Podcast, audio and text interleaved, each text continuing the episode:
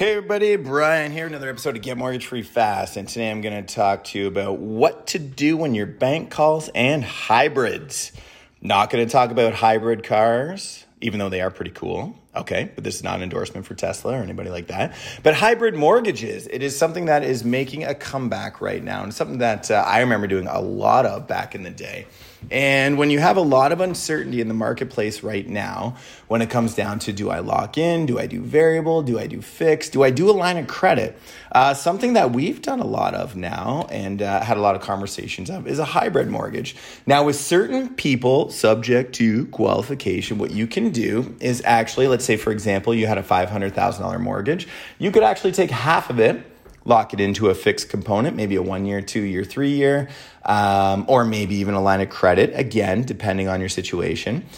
And take the other half and put it into a variable rate.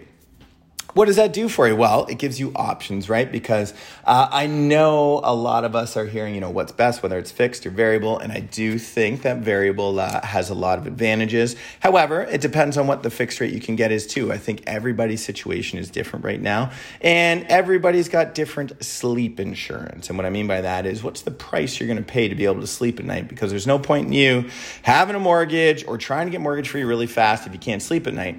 So on that point um, what to do with the banks when they call you. If you have a mortgage right now, those sneaky little banks, what they're going to do is they're going to prey on your fear a little bit and they're going to say, hey, Bob, hey, Joe, hey, Vince, um, we know the market's very uncertain right now. If you lock in in the next seven days, we've got this amazing fixed rate to lock in at please reach out to a mortgage professional, preferably a Mission 35 mortgage agent, and uh, get a second opinion. Doesn't cost you anything because you know what? There's a lot of fear in the marketplace right now, and sometimes people will capitalize on that fear and say, hey, you're in a variable, you know, rates are going to go up another half, another 1%, another 1.5%. You can lock in right now. And you know what?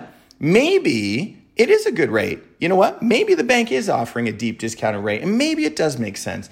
But before you do it, please get a second opinion because there is a lot of thought that goes into locking in. And there are some pros to locking in, but there are also some negatives. So please just make sure that you get a second opinion. If you get one of those renewal phone calls from the bank that's saying, no cost to you today. You know what? I did used to work at a bank, so that's why I've got that cheesy used car salesman voice. But make sure you get a second opinion on that, okay? And two, if you're interested in hybrid mortgages or how you can diversify risks a little bit, ask those questions to your mortgage professional, okay? Because that is another very cool way of diversifying or spreading out your risk. Similar like hey, if you're to buy stocks, you wouldn't buy one stock. You'd probably buy two, maybe buy three, maybe even four. Okay?